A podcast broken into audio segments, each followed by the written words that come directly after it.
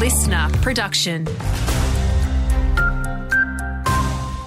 Hey, it's Holly from the newsroom. Well, it's the sort of dogged determination Queensland police vowed when two of their own were executed at Wieambilla on the Darling Downs, a tiny rural community few had heard of until this time last year when suddenly, in a blaze of bullets, the world knew its name.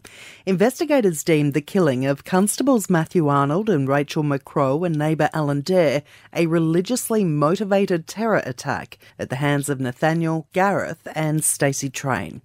Now a world away, Donald Day Jr. is behind bars in America, accused of inciting the bloodshed.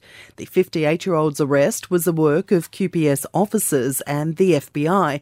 And while it's a breakthrough, retired Queensland Police Superintendent Jim Keogh says a lot of the hard work will start now. The FBI would have been very worried that his behaviour would have continued, so they've taken him out of circulation while they make these additional inquiries. You could imagine the FBI will leave no stone unturned to see if there are any other issues and if he has reached out globally to influence uh, people throughout the world. So it'll be a very probing investigation. Day is charged with interstate threats, a crime which carries a punishment of five years jail, but there could be more to come. So I think this will unfold. Certainly more evidence should come to light. And should the evidence be so strong in relation to the man from the US, there is a possibility they'll extradite to Australia. For the families left behind preparing to mark the first anniversary since terror ripped them apart, Mr. Keogh believes this could be the best chance yet at answers. Remembering that the main perpetrators out there at Wieambilla are dead.